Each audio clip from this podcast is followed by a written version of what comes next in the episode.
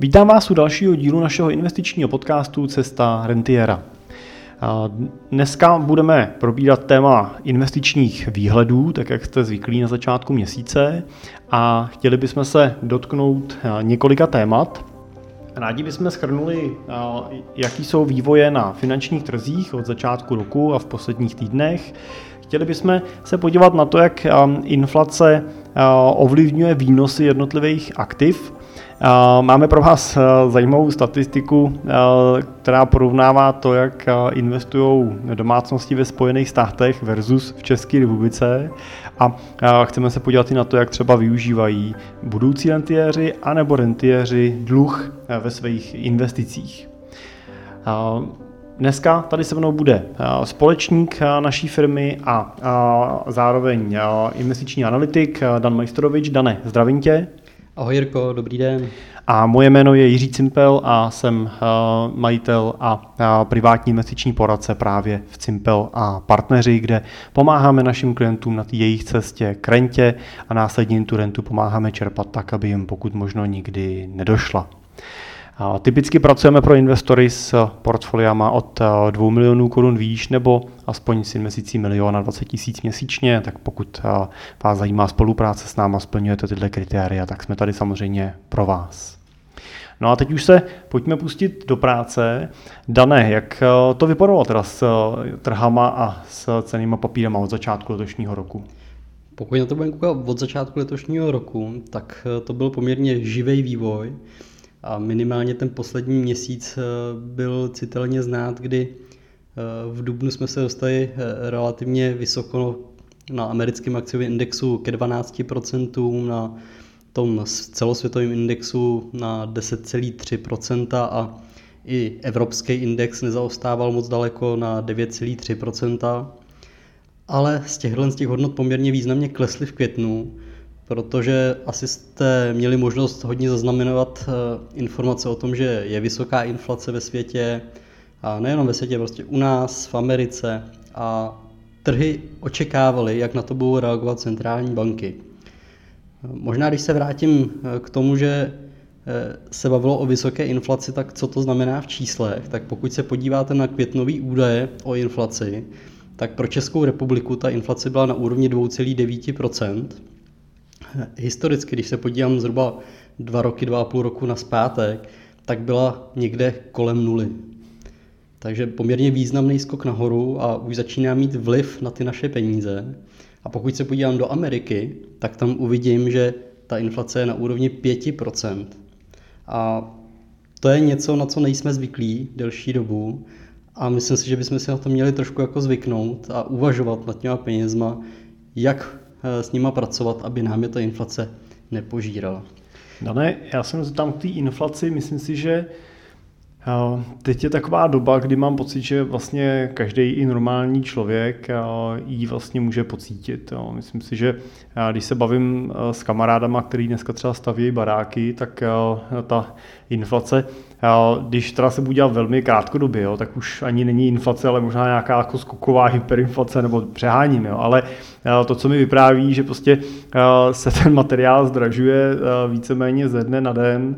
Když jsem si sám objednával teď něco, něco na, na barák, tak mi říkal ten kamarád, co mi to dělá, hele, já to musím objednat rychle, protože zítra to bude zase o stovku dražší, jo, ten, ten materiál, co on na to potřebuje. Tak jak tohle to vidíš? Jako, je to něco, jako kde, pokud bychom se řekli, že takovýhle růst bude i v dalších jako měsících, tak tady budou ty věci koncem roku stát vlastně jako třikrát tolik než dneska, tak je to něco, co je jaká šoková reakce na to uvolnění trhů nebo na, na problémy, které byly v Suezu, že, s tou zablokovanou lodí, nebo co, co, to teď jako vidíme, co to prožíváme a jak ty jako analytik vidíš jako ten další vývoj? Tak eh, děkuji za tu otázku, protože si myslím, že to je zajímavý téma a je hodně diskutovan i eh, v rámci analytiků. A je to takový téma, kdy máte vždycky ty dva tábory, že jeden ten tábor tvrdí, že to bude dlouhodobý a bude to tady s náma, bude velká inflace. Druhý ten tábor tvrdí, eh, je víc takový optimistický a říká, Tady ty eh, inflační tlaky jsou krátkodobého charakteru a ta inflace bude teď jenom krátkodobě v řádech měsíců, možná krátkého roku třeba. Ke kterému tomu táboru se přiklánět, já osobně si myslím, že pravda je u obou těch částí. Je možná se podívat na to, že jedna ta část inflace, tady ty skokové změny, je způsobená právě tím, že jsme neměli možnost cestovat, neměli jsme možnost peníze utrácet, hodně jsme je akumulovali. A teď tam můžou být skokový eh, výkyvy v cenách v tom, že máme touhu ty peníze utratit za něco, třeba za to cestování, to znamená, můžeme vidět, že nějaký zájezdy, který dřív stávaly, nevím, 30 tisíc, tak můžou stát dneska dvojnásobek, ale lidi jsou ochotní za to zaplatit, protože ty peníze si ušetřili. A to jsou, myslím, že jsou krátkodobý faktory. Tohle je stav, který eh, nebude mít zase tak dlouhého trvání, protože my ty peníze jednou utratíme, který jsme našetřili, protože to bouchneme za vyšší ceny. A na druhou stranu ty firmy, ty poskytovatelé těch služeb budou donucen konkurencí zase ty ceny stáhnout, protože nebudou chtít přicházet o ty zákazníky. Druhou stránkou věci eh, je to, že v ekonomice ve světě máme velké množství peněz a je otázka, jestli ty peníze si najdou tu spotřebu s tou přidanou hodnotou a rozplynou se a nebude to znamenat dlouhodobě nějakou vysokou inflaci, a nebo je jich prostě opravdu nadbytek a bude to tlačit některé ty ceny nahoru a tu inflaci tady nějakou dobu bude mít. Já si myslím, že bys, nedivil bych se, kdyby jsme se pohybovali minimálně na té úrovni 3 až 5% po nějakou dobu. No já jsem ještě trošičku skeptický eh, z toho, jaká inflace se eh, ukazuje ve statistikách a jaká ta inflace je ve skutečnosti. Protože podle statistik máme meziroční inflaci 2,9%, ale jsem přesvědčený o tom, že každý z nás, kdo něco nakupuje, tak eh, pravděpodobně prožívá inflaci v jiných procentech. A teď asi ještě a kdybychom se zeptali někoho mladého, kdo plánuje pořízení bydlení, tak možná budeme úplně teda v jiným, a ještě úplně jako v jiný dimenzi. Takže, ale konec konců nemusí ani pořizovat bydlení jako nákupem bytu, se mluví o růstu cen nemovitostí, ale v dnešní době už i teda při nárůstu vlastně toho stavebního materiálu, tak ty ceny jsou jinde tomu mě napadá možná taková krátká vsuvka. Nedávno mi přišlo eh, z mojí banky upozornění, že eh, by asi bylo vhodné si překontrolovat svoji eh, pojistku, jako myšleno majetkovou. Pač, když jsem ji dělal, před těma deseti lety, tak jsem si říkal, že jsem to jako pojistil dost velkoryse, mám v ní inflační doložku, navyšuje se mi ta pojistná částka každý rok, ale jako pokud mám brát potaz současné ceny, tak opravdu budu muset tu pojistnou částku, kde se pojišťuje ta, ta reprodukční hodnota, to znamená, za co bych ten dům dneska znova postavil, tak ji budu muset minimálně o 50, možná o 100% navýšit. Tak jenom, to je jenom taková teda zajímavost, pokud, že i pokud už máte postavenou nemovitost, tak vás samozřejmě růst těch cen stavebního materiálu ovlivňuje. A, a udělejte si třeba malou kontrolu svého pojištění a, přemýšlejte nad tím, jestli by se za tuhle cenu, na kterou máte pojištěnou, ten dům dal dneska reálně postavit, protože pokud ne, a měli byste třeba tu cenu poloviční, tak jak to možná vypadá u mě teď, tak vám hrozí podpojištění a to znamená, že v případě, že dojde ke škodě, nemusí být totální, ale dojde ke škodě, kdy vám eh, vítr schodí střechu, škoda bude za eh, půl milionu korun, tak pojišťovna, pokud máte tu pojistnou částku poloviční, ale vyplatí jenom polovinu peněz. Jo, je to prostě eh, daný zákonem to nastavení, není to nějaká zlovůle pojišťovny. Tak jenom moje osobní zkušenost s inflací teď, taková praktická. Tak to, to je dobrá praktická zkušenost. A možná jenom doplním právě to, jak si říkal, že pro každého ta inflace je jiná a na tom je velká část pravdy, protože to, co ukazuje statistický úřad, tak eh, je nějaký průřez eh, různýma produktama a službama. Kdežto každý z nás odebírá jiný produkty, jiné služby a přesně tak, když bude někdo mladý odebírat hlavně teď nějakou nemovitost, tak ho zajímá ta inflace na těch nemovitostech, která tady v Čechách je opravdu významná. Jo. A stejně taky u těch ostatních kategorií, takže Dobrý je říct, že pro budoucího rentiera nebo současného rentiera uh, řada těch inflačních tlaků, uh, těch, uh, co dneska zažíváme extrémní, není třeba tak významná. Když se budeme dívat na ty inflační tlaky ve stavebnictví nebo v tom růstu cen nemovitostí a podobných věcí, tak tam to třeba rentiera už tolik nemusí bolet a naopak zase cestovní ruch aktuálně zažívá nějaký oživení, ale ty hoteliéři a tak dále se často snaží přitáhnout do těch lokalit zpátky turisty, takže tam ty ceny dramaticky nevzrostly. Takže je třeba jako příklad dávám to, co říká, že jiná situace je pro budoucího rentiera a jiná situace je pro současného rentiera, jiná inflace pro současného rentiera. Každopádně se asi shodneme na tom, že inflace je klíčovým faktorem, je to klíčovým rizikem, kterýmu se určitě v dalších letech nevyhneme.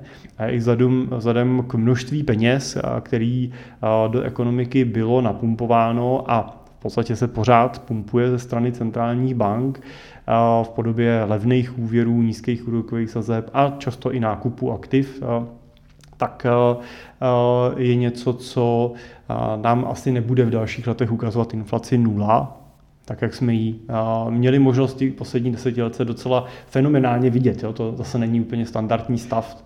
Řekl bych, že ten standardní stav je spíš ta inflace v řádech těch nějakých jednotek procent. Přesně tak. Já teda, Dane, navážu na ten vývoj, který ty si zmiňoval od začátku roku, kdy většina těch akciových indexů, teda myšleno teda Evropa a Amerika, je na, nad 12 nebo kolem 13% růstu. Eh, když se budeme dívat na ty akciové indexy v dalším horizontu, díváme se na ně třeba od roku 2018, eh, tak eh, můžeme vidět, že za těch přibližně 3,5 roku jsou akcie na americký kolem 70% plus, evropský jsou kolem 27% a když budeme brát ten globální index, není to mix 50 na 50, je to mix, který obsahuje tu Ameriku z 60%, je to daný tržní kapitalizací Ameriky, která je takhle velká z pohledu světového objemu firem. A pak je tam doplněná teda Evropa, Japonsko, Asie, rozvinutá Británie a tak dál. Tak se díváme na ten globální index, že dělá kolem 53%. Myslím si, že výnos 70% za, nebo 60% za 3,5 roku bude pro dlouhodobého globálně diverzifikovaný investora dostačující a řekl bych, že je dostatečně atraktivní a vytvářející rezervu na období, kdy třeba se těm trhům nemusí tolik dařit. Zároveň bych na tom příkladu jen chtěl ukázat to, že si myslím, že ta diverzifikace má smysl. Jo. Takže teď se díváme na to, že Amerika dělá za poslední tři a půl roku 70% a Evropa 27%. V žádném případě neznamená, že to prostě za dalších tři a půl roku nemůže být naopak. Těch faktorů, co může se stát, je celá řada. Nikdo je predikovat nemůžeme a nedokážeme. Můžeme jenom odhadovat, nebo respektive predikovat můžeme, ale tu reálnou předpověď samozřejmě nikdo nedosáhne. Takže uh, buď můžete samozřejmě vsadit na jednoho toho koně, anebo prostě můžete investovat do toho globálního indexu jako takového. Já jsem minulý týden absolvoval konzultaci s jedním z klientů, kde v jeho případě se jedná o celkový portfolio přes 200 milionů korun, ze kterého ale nemá všechno samozřejmě v cených papírech, má tam mix vlastní firmy, má tam mix nemovitostí a má tam už velkou část v cených papírech. A přesně jsme tohle téma řešili a on vlastně sám tak jako hodnotil to, že by ty cený papíry chtěl do toho portfolia z důvodu diverzifikace, aby rozkočil ty rizika, který nese dneska v České republice, tím, že má vlastně nemovitosti a firmu v Čechách tak chtěl právě pro to zahraniční aktiva, preferoval právě proto i zahraniční měnu a Přesně jsme se shodli na tom, že ale si nechce vytvářet třetí podnikání, že ty nemovitosti i ta jeho firma jsou samozřejmě aktivita aktivního přístupu, která vyžaduje jeho čas a pozornost a přesně proto vlastně mu vyhovovala ta cesta těch pasivních ET fondů, kde opravdu, když to portfolio rozumně nastavíme, tak tu vaší péči vyžadovat nebude. Pokud do toho vstupujeme my jako poradci, tak vůbec žádnou, pokud se o to staráte sami, tak nějakou jo, ale není to samozřejmě tolik, jako když nakupujete třeba právě nemovitosti a pak si je spravujete nebo podnikáte, to je samozřejmě úplný extrém.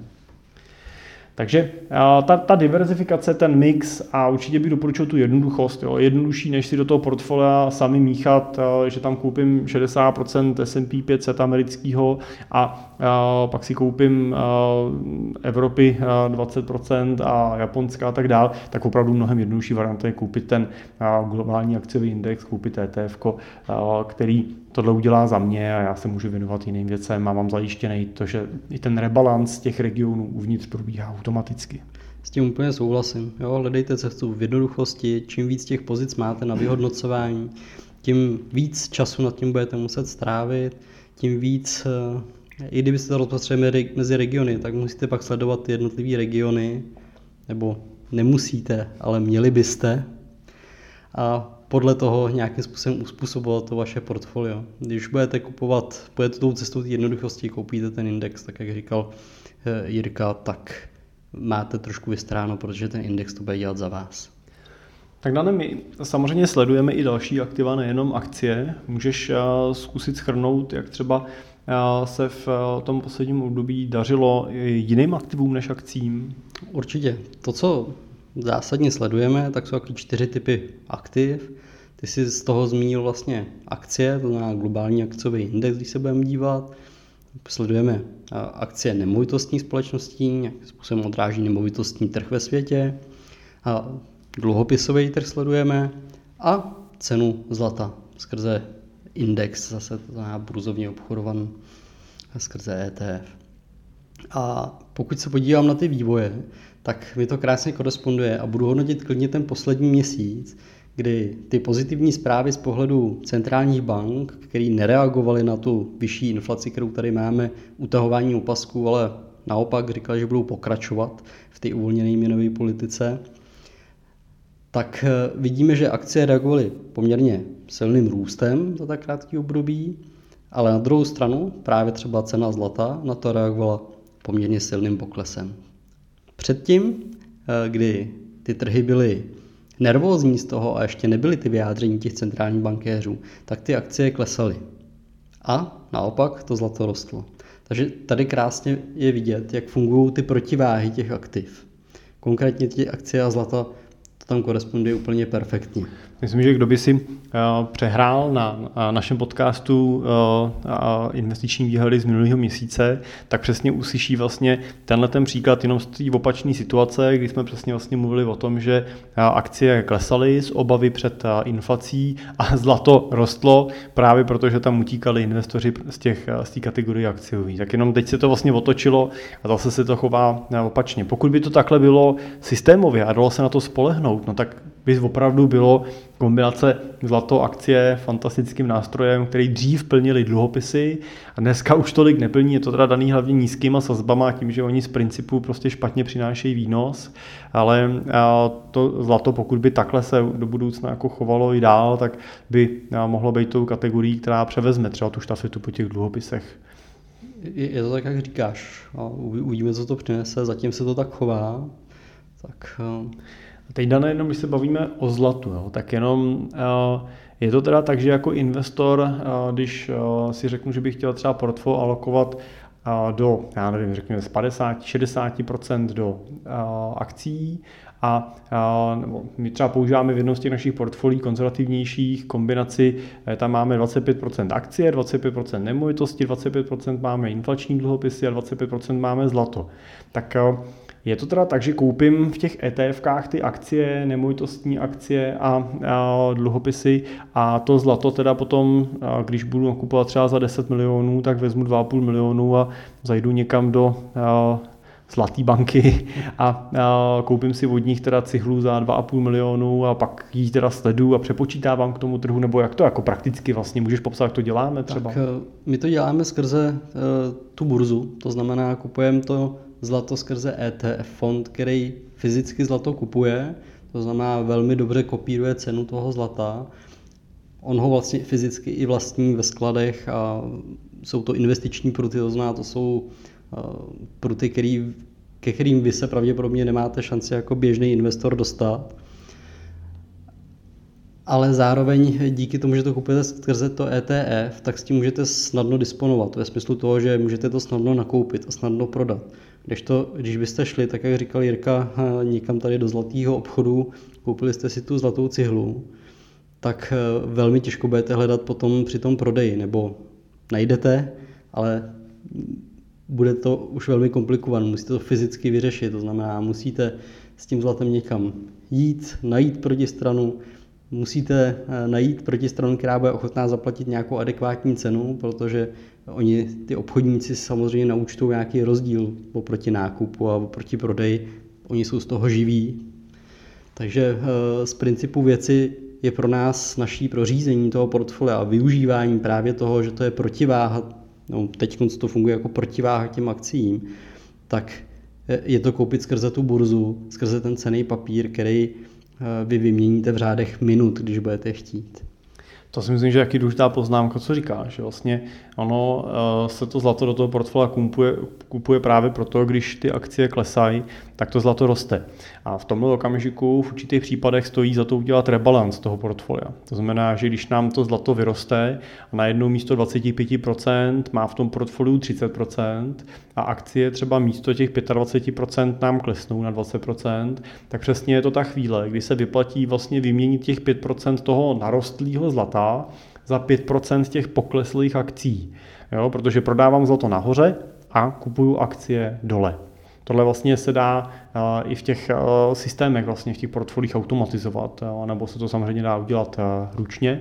No a tohle se blbě dělá, když máte fyzický kov. Jo. Představa, že z cihly upilujete kus, jo, pak ten upilovaný kus se budete snažit někde prodat, bude asi dost nerealistická. A i když budete mít menší slitky než, než třeba větší nějaký kusy, tak budete zase platit velký spread, velký rozdíl mezi, tím malým, mezi cenou kovu malého slitku a třeba kilový, kilový cihly nějaký. Jo. Takže tohle u toho fyzického zlata je vždycky problém a samozřejmě i ten fyzický kousek, když pak vy chcete prodat, tak opravdu musíte jít zpátky k tomu prodejci nebo k nějakému prodejci a on to někdy vykoupí, ale někdy to bere a posílá to zpátky do slévárny, tam mu posílá peníze a vy třeba 10 dní čekáte na tu platbu, než vám to přijde, než se tam dostanete, no tak samozřejmě jakákoliv korekce může být dávno pryč a ta cena toho burzovního eh, zlata bude vždycky o něco vyšší než cena toho fyzického při tom prodeji. Jo, to daný tím, že samozřejmě s tím prodejem toho fyzického kovu jsou spojeny nějaké náklady, takže eh, ten, eh, ten spread tam nějaký přirozeně být musí. Takže tady bychom teda spíš doporučili tu variantu toho nákupu zlata prostřednictvím nějakého toho třeba ETF fondu.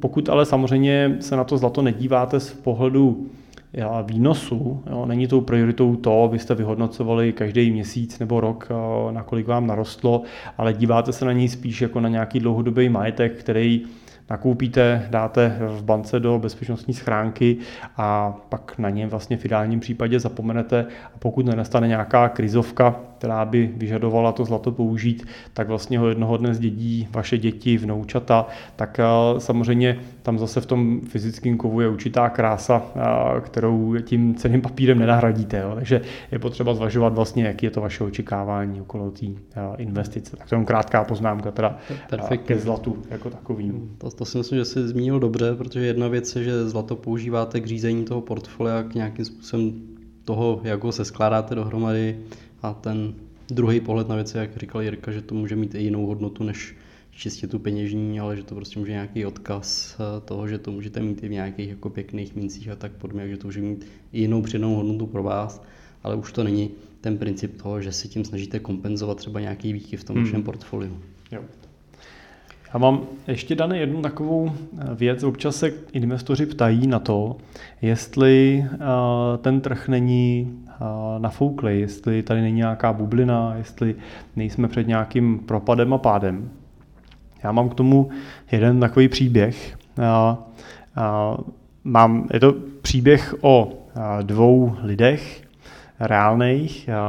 Jeden z nich je naším klientem, stal se naším klientem a jeden z nich se ještě nestal naším klientem. Mám i teda pochybnost, jestli se někdy stane, jestli skutečně někdy zainvestuje, ale s oboma dvouma těma klientama jsem se setkal v loni, bylo to, tuším, v koncem května a bavili jsme se o zainvestování prostředků. A Jeden ten klient ty svoje prostředky vzal a zainvestoval a druhý ten pán je nezainvestoval, protože už v té době byly ty trhy z velké části vrácený po poklesu vlastně covidovým. A on říkal, no a teď zase je to takový to maximum, co bylo před tím covidem a teď já teda jako vlastně nevím, co přijde, tak já já prostě ještě počkám. Já si myslím, že přijde pokles a nakoupím to teda potom v tom poklesu. Teda. No a jejich situace vlastně byla velmi podobná. Doplním, že jeden z těch klientů teda investoval, investoval asi 30 milionů korun v průběhu toho roku. Na začátku investoval menší částku a pak postupně přidával. No a za ten rok teda na, nainvestoval kolem 30 milionů a hodnota toho portfolia dneska je přes 35 milionů. A ten druhý klient nezainvestoval, čeká, má ty prostředky v hotovosti, No a samozřejmě pokud tady máme inflaci vyčíslenou na 3%, na český koruně, no tak dneska vlastně reálně má teda o 3% míň, možná jenom o dvě, protože já doufám, že má nějaký aspoň spořák nebo termínový vklad nebo něco podobného, ale, ale je to přesně vlastně těch 5 milionů, který byla ta investice, jich byla podobná, těch 5 milionů, který on nezainvestoval, pardon, těch 30 milionů, který on nezainvestoval a těch 5 milionů, který nevydělal, je vlastně jeho současná ztráta. Jsou to ekonomicky jsou to vyčíslené náklady užší přijetosti a jsou to peníze, prostě, o který přišel v tom roce právě proto, že ty peníze nechal ležet a protože čekal.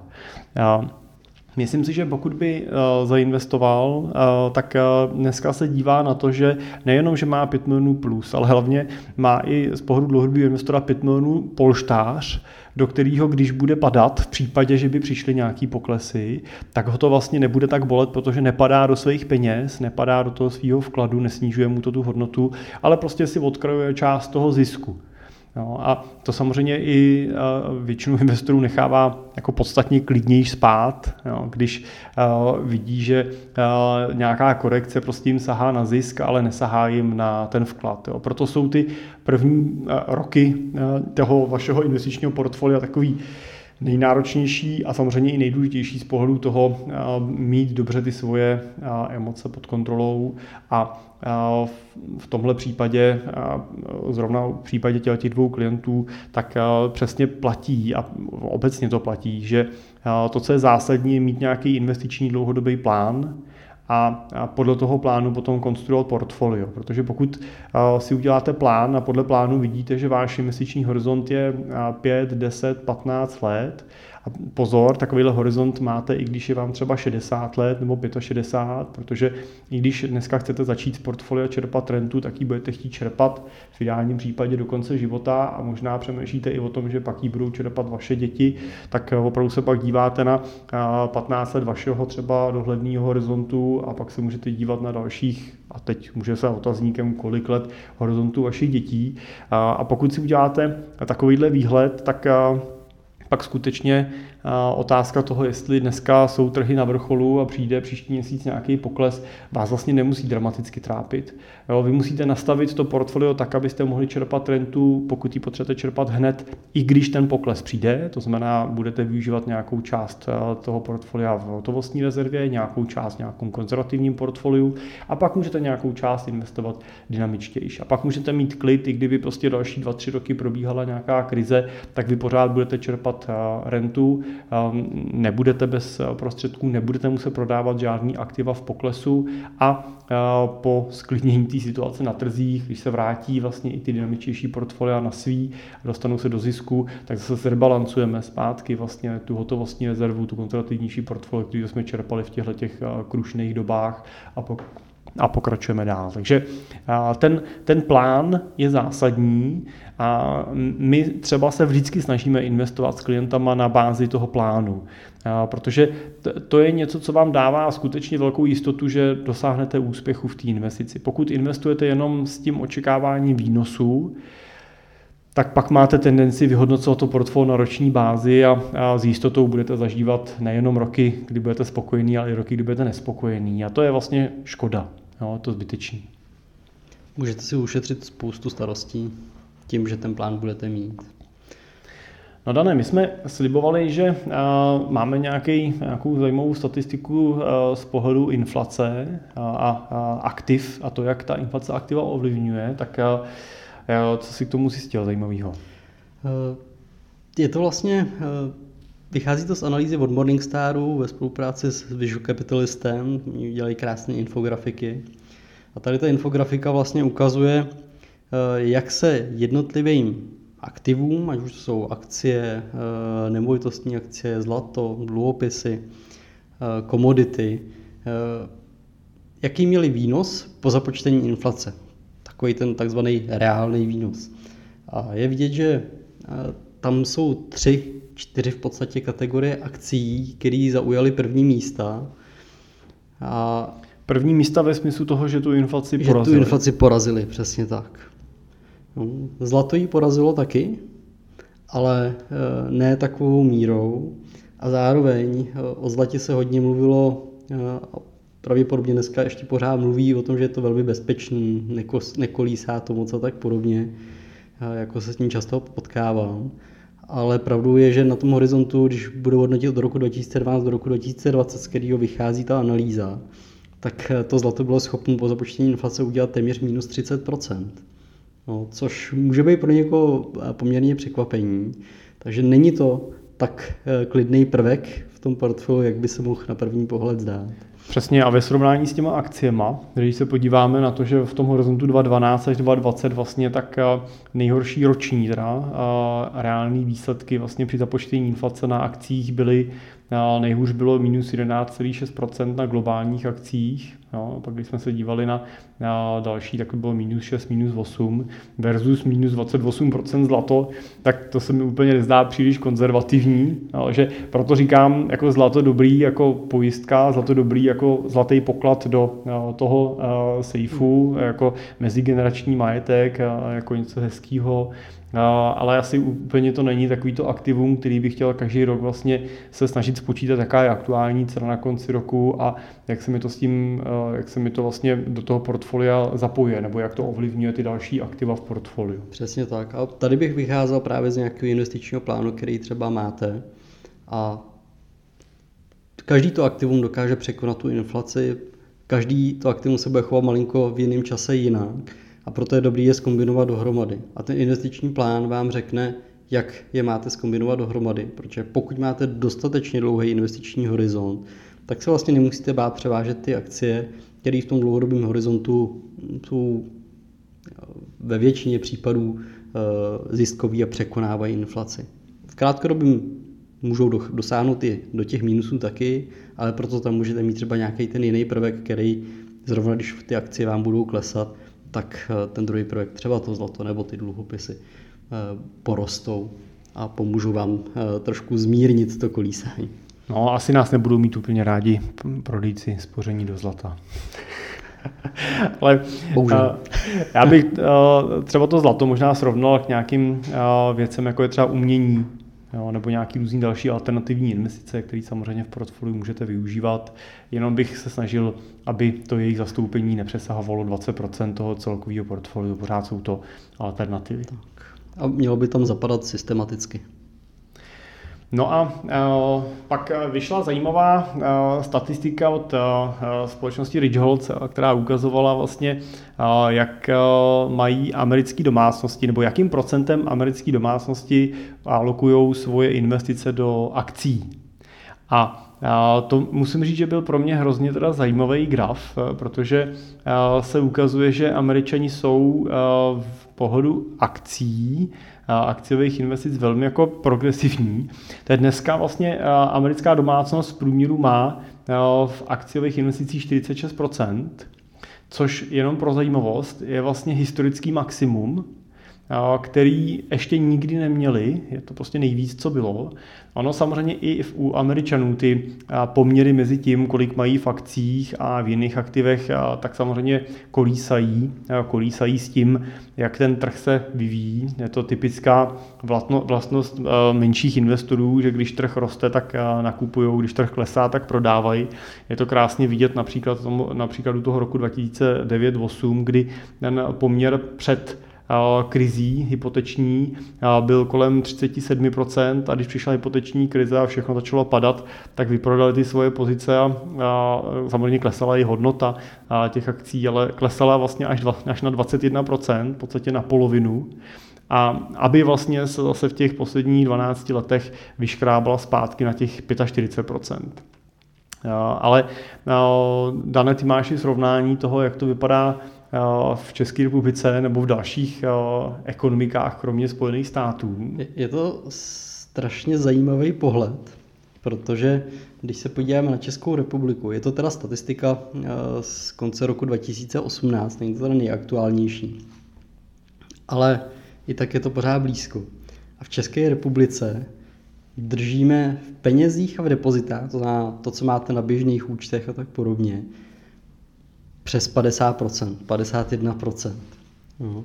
Takže vlastně stejný procento jako američani drží vlastně v akcích, my Češi držíme eh, na běžných účtech a v hotovosti. Pokud se podívám na tu stejnou statistiku a podívám se na Ameriku, kolik eh, ty američani mají v té hotovosti a v těch depozitech, tak mají 13%. Je to obrovský nepoměr, je to právě vůči tomu, že oni jsou eh, progresivnější, řekl bych, že jsou i vyspělejší v tomhle tom a investují do těch akcí, do těch cených papírů, který jim přináší nějaký výnos, eh, zvládají, jsou to ty aktiva, které zvládají překonávat eh, inflaci. A my tady vidíme, že v České republice, no, české domácnosti drží hlavně ty hotovostní a depozitní e, část peněz a to je bohužel něco, co nepřekonává tu inflaci. Pokud budu mít inflaci, jako je dneska na úrovni 2,9%, 3%, nedej Bůh jako v Americe k 5%, tak e, spořící účet, který mi bude přinášet půl procenta, termínovaný vklad, který mi za, při zafixování na tři roky bude přinášet v lepším případě 1,5%, tak nejsem, v lepším případě jsem na polovině té inflace, ale pořád o 1,5% přicházím. No, u toho spořícího účtu samozřejmě přicházím o 2,5% ročně. To přeci nikdo z nás uh, nechce. A bylo by dobré teda, uh, aby jsme s tím nějakým způsobem pracovali, a doufám, že jako firma se snažíme prezentovat a ukazovat ty cesty, jak jednoduše můžete investovat do akcí a nejenom jednoduše, ale vlastně i bezpečně. To znamená s nějakým systémem, eh, s nějakou širokou diverzifikací, eh, širokou diverzifikací nejenom ve smyslu toho, že budete dát všechno jenom do těch akcí, ale smysluplně si to rozložíte do nějakého portfolia, kde budete mít různé typy akcí, různé typy aktiv, v závislosti i na tom, co vlastně od těch peněz chcete. Uh, přesně co říká Dan. Jo. Není vlastně smysl teď říct, že paušálně američani mají 50% v akcích, tak šup prostě vezmu půlku svého majetku, dám to do akcí. Vždycky by to mělo vycházet z nějakého vašeho celkového plánu, vždycky by to mělo vycházet z vašeho investičního horizontu a samozřejmě i vašeho rizikového profilu. To znamená, jako jsou lidi, kteří nedokážou akceptovat jakýkoliv pohyb, jakýkoliv pokles, tak pak samozřejmě ty akcie nejsou úplně vhodným řešením. Ale pokud jste dlouhodobý investor a Možná třeba dneska ten pokles vám blbě snáší, ale uvědomíte si, že je potřeba, aby tam jste byli schopni nějaký přijmout prostě v čase, ten dočasný pokles, teda se bavíme, tak to portfolio se samozřejmě dá začít s tím, že uděláte velmi konzervativně a budete vidět malinký poklesy. A tak, jak budete získávat zkušenost, tak můžete být dynamičtější a dynamičtější, ale určitě není tím řešením sedět na té hotovosti na běžném účtu. Jo, jenom když si prostě přeneseme tu situaci tady u nás, když budu brát jako v menším třeba regionálním městě, když my nakupujeme byty třeba pro klienty, tak vidím to srovnání. Byt, který stál před když bych to vzal na 20 letým horizontu a, a řekla by a babička nebo maminka, že v roce 2000-2005 uloží 300 tisíc, 400 tisíc korun na běžný účet, eh, protože chce, aby si za to eh, její vnouče nebo dítě koupilo potom byt, tak eh, v tom roce 2000-2005 bylo reálný ten byt v nějaký podobný cenový relaci koupit. No a když se podíváme na rok 2021 po 20 letech, tak najednou se díváme, že za tyhle ty peníze to dítě zvládne složit akontaci na nákup toho bytu, to znamená takových těch 10-20%, protože stejný byt dneska v tom regionálním městě bude stát 2,5 milionu, možná 3 miliony, no mezi dvouma třema milionama, prostě podle toho, jak velký bude chtít koupit. A to je jako totální devastace těch úspor. Jo. Tak takovýhle úspory určitě největším rizikem, co pro ně můžete udělat, je, že necháte na tom běžném účtu, No, a samozřejmě pokud máte peníze, které potřebujete za rok, za dva utratit, tak tam v žádném případě se o investici do akcí nepřemýšlejte. Jo.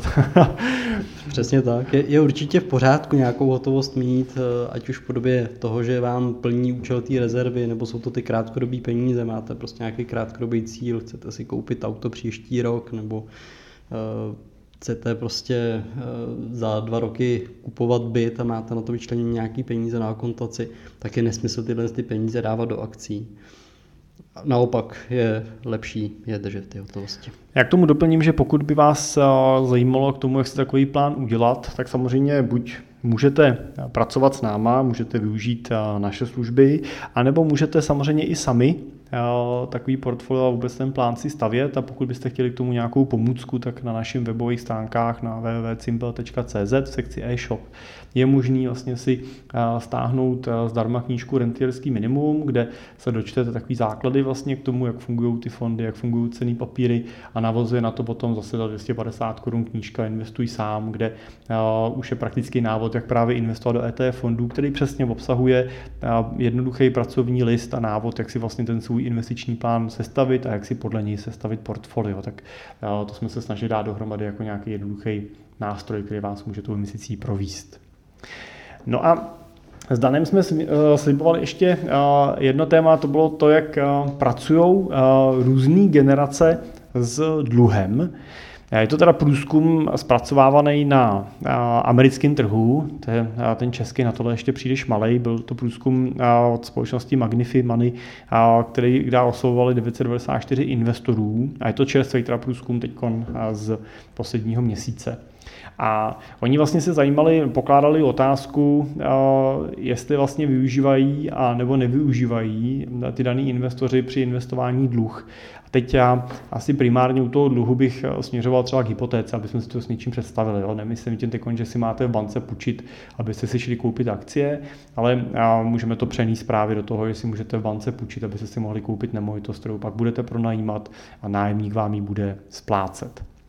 A byl tam velmi zásadní teda ne, ne, rozdíl a zásadní jako obrat mezi generací takzvaných baby boomers, což jsou, což je taková ta poválečná generace, roky 1960 a narozený, a pak ty nové generace, generace Z, což jsou zase lidi v kategorii vlastně kolem toho milénia, vlastně narození 1990 a plus. A bylo zajímavé vidět, že u těch lidí kategorie baby boomers, což můžeme vlastně říct, že by měli být z velké části dnešní rentiéři, protože to budou lidi, kteří jsou v té fázi, z té svojí rentierské fázi života, tak ta jejich odpověď byla jasně to, že 91% z nich nevyužívá dluh a 9% využívá. A u té generace těch velmi mladých, tak zase byl opačný poměr. Bylo tam 80% pro investice ten dluh využívá a 20% ho nevyužívá.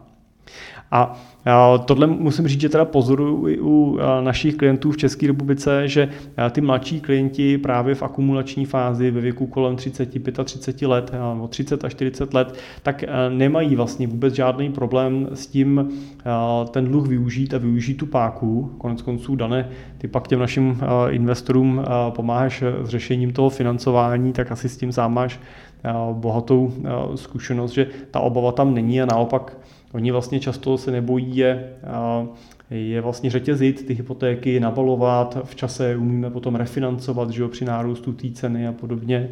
Dá se tam asi využít spousta zajímavých triků, jak znásobit ten současný majetek. Určitě. U té mladší generace to je i výhoda toho, že velmi často jsou lidi v produktivním věku, jsou e, na pozicích, e, který mají slušný příjmy, to znamená mají ten úvěrový rámec relativně veliký a je to jedna z možností, jak eh, nabít nějaký majetek který už potom těžko doženete právě, když vám bude 65 a 60, kdy už akceptovat to, že si budete brát nějaký úvěr, je pro vás samotný komplikovaný a zároveň je komplikovaný vůbec třeba ten úvěr dostat, protože už ho musíte brát na velmi krátkou dobu, eh, to znamená velký splátky. A není to, to tak zajímavý už. Ne, není to tak hmm. zajímavý, už to prostě ani nevychází tak dobře. A já musím říct, že ale i u klientů potom třeba ve věku kolem 45-50 let, když už i ten majetek je větší, bavíme se větší, třeba je to skutečně v desítkách nebo nějakých stovkách milionů, tak že už ta motivace k tomu vlastně navyšovat to portfolio, pákovat ho nějakým dluhem vlastně je velmi malá. A, a berme to, vlastně, ono je to samozřejmě přirozený, jo? Ne, nejenom tím, že je kratší doba splatnosti a podobně, to by konec konců kolikrát i a, vyšlo dobře, jo? skutečně ta páka ten výnos výrazně navyšuje, ta pák, tou pákou myslím to, že investuju méně svých peněz a využívám peníze cizí z pohledu té banky, a, ale a, je potřeba říct, že vlastně pak přichází další preference k těm investicím, nejenom ten výnos, ale najednou se začínají objevovat preference i z pohledu časové náročnosti úspory pozornosti, vlastně energie, kterou musím té investici vlastně vynakládat. A snaží se samozřejmě eliminovat rizika. Už eh, jsou spokojení s tím, že ta investice bude vydělávat 5-6%, eh, že prostě vydělá nad inflaci a nepotřebují vlastně atakovat hranice třeba 10% nebo 10% plus, eh, protože prostě už ten majetek mají dostatečný a často si uvědomují, že ten majetek je větší, než vůbec dokážou za svého života spotřebovat, takže vlastně se eh, přesouvá ta kategorie z té eh, rychlé akumulace na tu kategorii vlastně bezpečné spotřeby, no, bezpečného čerpání toho majetku, bezpečného uložení, tak, aby se čerpal, že nedojde. Tak možná tady jenom jsme chtěli eh, jako říct ten příklad toho, že v určitém věku je prostě přirozený, že se úvěrů nebojíme a bereme si je a myslím si, že se dají brát při rozumné míře eh, investic eh, bezpečně jo, a, a opravdu dobře a, akcelerovat to zhodnocení té investice u těch nemovitostí teda speciálně. A v určitý kategorii a určitým věku prostě je naprosto přirozený, že prostě úvěry nechceme a že naopak se jich zbavujeme a že a kolikrát, i když vysvětlujeme tomu investorovi, že opravdu se nevyplatí tu hypotéku splatit jednorázově, předčasně, že je lepší postupně radši doplácet a ty peníze, které teda by teď do ní nadspaly, tak si radši uh, zainvestovat a díky tomu jim zůstanou ty peníze, mají větší uh, prostředky, kdyby se něco stalo. A uh, samozřejmě budu vydělávat víc, než platí bance na úrocích, tak přesto v řadě těch případů ten investor radši jako první splatí tu hypotéku, aby měl klid a to klidný spaní a měl tu svobodu. A, a, a investuje jiný třeba prostředky nebo investuje prostě o to, o to míň. Tak je to přirozený, pokud to takhle eh, cítíte, tak na tom určitě není nic eh, špatného a nevymykáte se tím nijak eh, z toho, z toho průměru a z toho standardu. Naopak se vymykáte spíš, když se nebojíte třeba i v té rentierské fázi čerpat ty hypotéky. a mám taky řadu klientů, kteří nakupují potom i na tu páku, ne, nemají s tím problém. Jo, ne, není to samozřejmě žádná překážka, ale je to míň, určitě míň častý. Určitě s tím souhlasím a to hlavní, co bychom si asi měli uvědomit, je to, že ten majetek vám má usnadňovat život a ubírat na těch starostech. A pokud e, jste nastaven tak, že nechcete podlíhat tomu stresu a ten závazek vám ten stres přináší a majetek máte dostatečný na to, e, abyste ho uhradili a nepoškodili si tu rentierskou část a mohli jste si dál používat tu rentu, tak eh, ať vám to prostě přinese tu radost a zbavte se toho a zbavte se toho stresu s tím.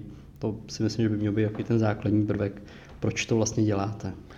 Na tohle Dane bych řekl, že eh, se používá takový pravidlo, eh, že když jsme mladí, tak většinou máme čas, ale nemáme peníze. A je to teda pak tak, že za ten svůj čas tu svoji energii do toho vloženou se snažím vlastně nahromadit ty peníze, získat ty peníze. No a pak, eh, když jsme v tom věku vyšším, tak eh, jsme v opačné situaci. A jsme většinou v situaci, že máme ty peníze, ale nemáme ten čas.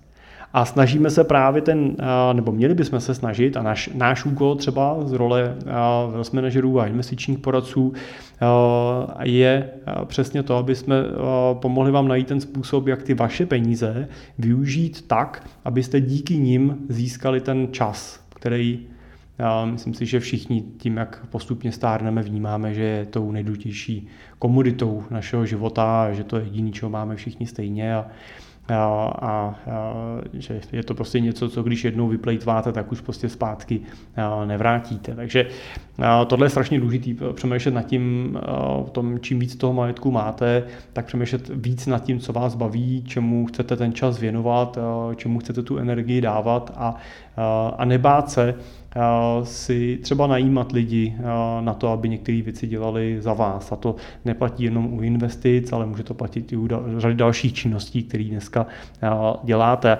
Můžeme samozřejmě jít až do konkrétních příkladů typu toho, jestli mě nebaví zahradničení, tak proč mám na té zahradně se lopotit, když mám na účtu 40-50 milionů korun nebo v investicích nebo v majetku a může tohle klidně udělat někdo za mě a já se můžu věnovat věcem, který mě baví víc a někdo jiný koho baví víc to zahraničení, může udělat a ještě si přitom vydělat peníze. Jo, tak to jsem za příklad zahradničení, ale tam můžete se to převíst na spoustu dalších vlastně situací a spoustu dalších věcí. Tak, no a asi bych měl na závěr zmínit ještě jednu věc, protože tím, že se setkáváme v té naší práci s různýma situacemi, ne všechny ty situace jsou hezký a šťastný a my pak pomáháme těm našim klientům nebo spíš potom jejich pozůstali ty situace řešit, tak jsme se začali významně zabývat i tématem dědických plánů. Rozšířili jsme náš tým o kolegu právníka, který in-house u nás bude od příštího měsíce řešit témata dědických plánů pro naše klienty a pro veřejnost, která si tu službu bude chtít objednat. Tak jako vždycky jsme začali tím, že jsme k tomu vytvořili nějaký, nějakou metodiku, kterou s váma sdílíme, je k dispozici na, na našem e-shopu v sekci dědictví. Je tam zase knížka, obsáhlá knížka, která se jmenuje Jak na dědictví, kterou si můžete stáhnout zdarma. Ta vlastně obsahuje ten pohled na to, jak vlastně to dědictví dneska probíhá podle zákona, jaký je ten postup, co v něm jako čekat, na co si v něm je potřeba dát pozor. A na něj potom navazuje zase balíček dědický plán za 249 korun. V jehož rámci vlastně doplňujeme tu první knížku praktickým průvodcem pro dědický plán v praxi, která zase ukazuje to, jak to standardní dědictví, to zákonný můžete vlastně v reálu upravovat. A, samozřejmě upozorňuje na řadu situací, které prostě jsou běžný jo, a jsou rizikový. Jo, rizikový jsou určitě situace typu, kdy i v mladším věku je mladá rodina, manžel, manželka, manželka na mateřský, mají dvě děti. A v případě, že by jeden z těch manželů zemřel, tak bude vznikat komplikovaná situace, protože děti dědí významnou část majetku, nebo zase v situacích, kdy máte druhý třeba manželství, nebo možná nemusíte být manželství, jenom partneři, máte oba dva děti, žijete spolu třeba 10-15 let, ale bohužel v případě umrtí jednoho z vás, ten druhý, který není manželem, vůbec nevstupuje do dědického řízení, všechno dědí děti. A, a řada podobných situací, které prostě můžou nastat a je určitě dobrý na ně myslet. Většina z nich má relativně jednoduchý a levný řešení v podobě rozumně skonstruované závěti a tím se právě zabýváme v té knížce Dědický plán v praxi. Jo, v rámci ní získáte i pracovní list právě, jak si ten svůj dědický plán sestavit a je tam k dispozici i formulář, který mu pracovně říkáme, až tady nebudu, který by měl chránit vaše následovníky, vaše dědice před takovou tou větou typu až tady nebudu, tak všechno najdeš tamhle ve skříni, protože to je noční můda pro každý, kdo se tu skříni pak má prokousat. Jo. Takže tam je toho bohužel mnohem víc, než by tam toho mělo, mělo být a je to na to, aby si někdo vzal dovolenou na týden a řešil, co tam je a co tam není. Takže to by vám mělo pomoct a samozřejmě navazuje na to i služba dědický plán na míru, v případě, že budete cítit, že nestačí jenom ta vaše příprava, ale chcete k tomu naší konzultaci nebo chcete ten plán si nechat připravit, tak samozřejmě jsme tady pro vás a rádi vám s tou přípravou dědického plánu pomůžeme. Takže pokud vás zajímá téma dědictví, tak na našem e-shopu v sekci dědictví můžete stahovat a studovat. Budeme rádi za zpětnou vazbu. No a to je z naší strany dneska všechno. Dane, chtěl bys něco na závěr doplnit? Na závěr bych doplnil, investujte s plánem a přemýšlejte nad tím, pokud přemýšlíte nad tím transferovat majetek na ostatní, tak ošetřete si ty rizika, podívejte se na tu naši knížku, jak na dědictví, protože to může ušetřit potom spoustu starostí těm, na koho ten majetek padne. Hezky jsi to řekl. Je to vlastně s majetkem přichází zodpovědnost a ta zodpovědnost nekončí okamžikem, kdy my tady nebudeme. Tak. Takže moc díky, že jste nás poslouchali. Doufáme, že bylo pro vás ta naše debata s Danem zajímavá, přínosná, zábavná. Nechám na vás. A budeme se těšit zase u dalších investičních výhledů. A předpokládám, že zvládneme za natočit i v průběhu prázdnin, takže když nás budete chtít poslouchat v srpnu v Chorvatsku, na Maledivách nebo v Egyptě, v Egyptě asi ne, v srpnu, někde prostě u moře, tak budeme samozřejmě rádi a můžete si nás jít sebou. Tak díky za poslech a za příště naslyšenou. Příště naslyšenou.